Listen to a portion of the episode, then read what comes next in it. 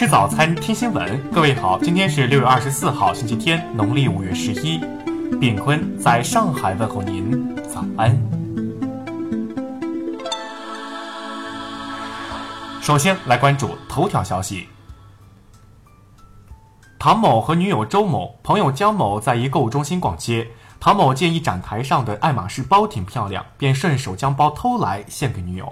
不料爱马仕包被女友嫌弃款式老气，于是唐某找朋友江某换包，并暗示这包是偷来的。江某称自己用来换爱马仕的杂牌包，价格仅为二十九元。江某将爱马仕包一直藏在自己居住的出租房内，直到被民警打获。最终，唐某被判处有期徒刑一年六个月，江某被判处有期徒刑六个月。听新闻早餐知天下大事。公安部 A 级通缉犯王立辉落网，其十余年间在河南、河北、山西等地共杀害六人，警方曾悬赏四十万抓捕。教育部部署加快建设高水平本科教育，即将实施一流专业建设双万计划、六卓越一拔尖计划二点零等。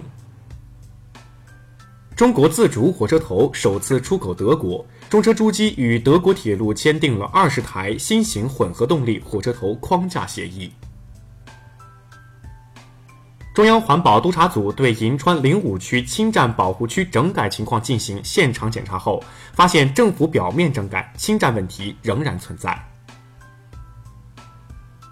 中国海军第二十九批护航编队滨州舰抵达波兰格丁尼亚港。参加为期五天的波兰海军成立一百周年庆典。吉林省政府原秘书长刘喜杰涉嫌受贿罪一案，日前由吉林省长春市人民检察院审查起诉并提起公诉。宏观经济报告预计，今年上半年中国经济增速达到百分之六点八左右，在全世界主要经济体中继续位居前列。世界气象组织感谢中国在“一带一路”框架下对国际区域气象合作的贡献，并期待与中国的进一步合作。下面来关注国际方面。美国总统特朗普签署行政令，二零零八年延续至今的涉及朝鲜的国家紧急状态延长一年，保持对朝鲜的经济制裁。德国本土一项民调显示，因不满默克尔的移民政策。约半数德国民众希望默克尔辞职。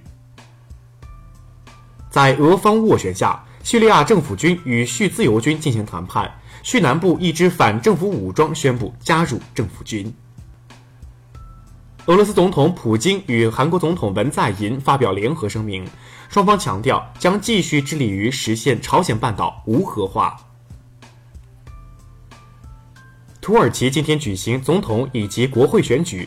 土耳其总统埃尔多安谋求连任或面临挑战。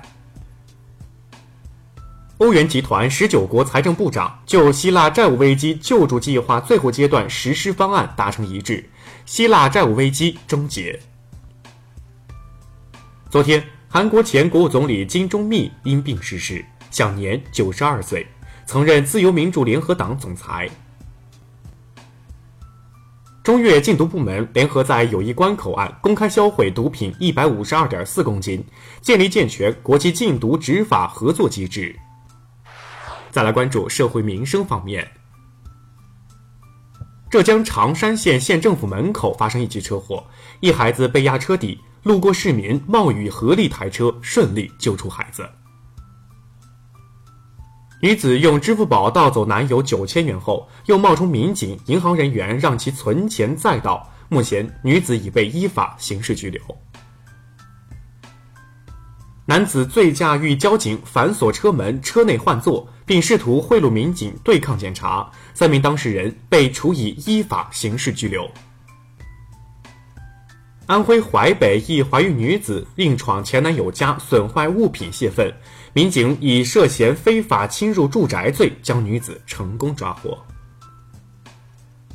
一华裔男子与怀孕妻子发生争执，随后他拿起牛排刀斩断妻子右臂及左手两根手指后逃离现场。最后来关注文化体育方面。世界杯 G 组小组赛，比利时队五比二大胜突尼斯队，提前小组出线。卢卡库、阿扎尔双响，巴舒亚伊破门。世界杯 F 组小组赛，墨西哥队2比1击败韩国队，取得两连胜。贝拉点球助攻，埃尔南德斯破门，韩国两连败，濒临出局。第三届文化企业无形资产评估与文化产业发展论坛在济南举行，专家献策文化产业发展，助力山东新旧动能转换。二零一八全国手工艺产业博览会在上海开幕，主题为“复兴中国传统文化，创新时代做新篇章”。以上就是今天新闻早餐的全部内容，请微信搜索 xfcc 零二幺，也就是新闻早餐拼音首字母再加数字零二幺。如果您觉得节目不错，请在下方拇指处为我们点赞。一日之计在于晨，新闻早餐不能少，咱们明天不见不散。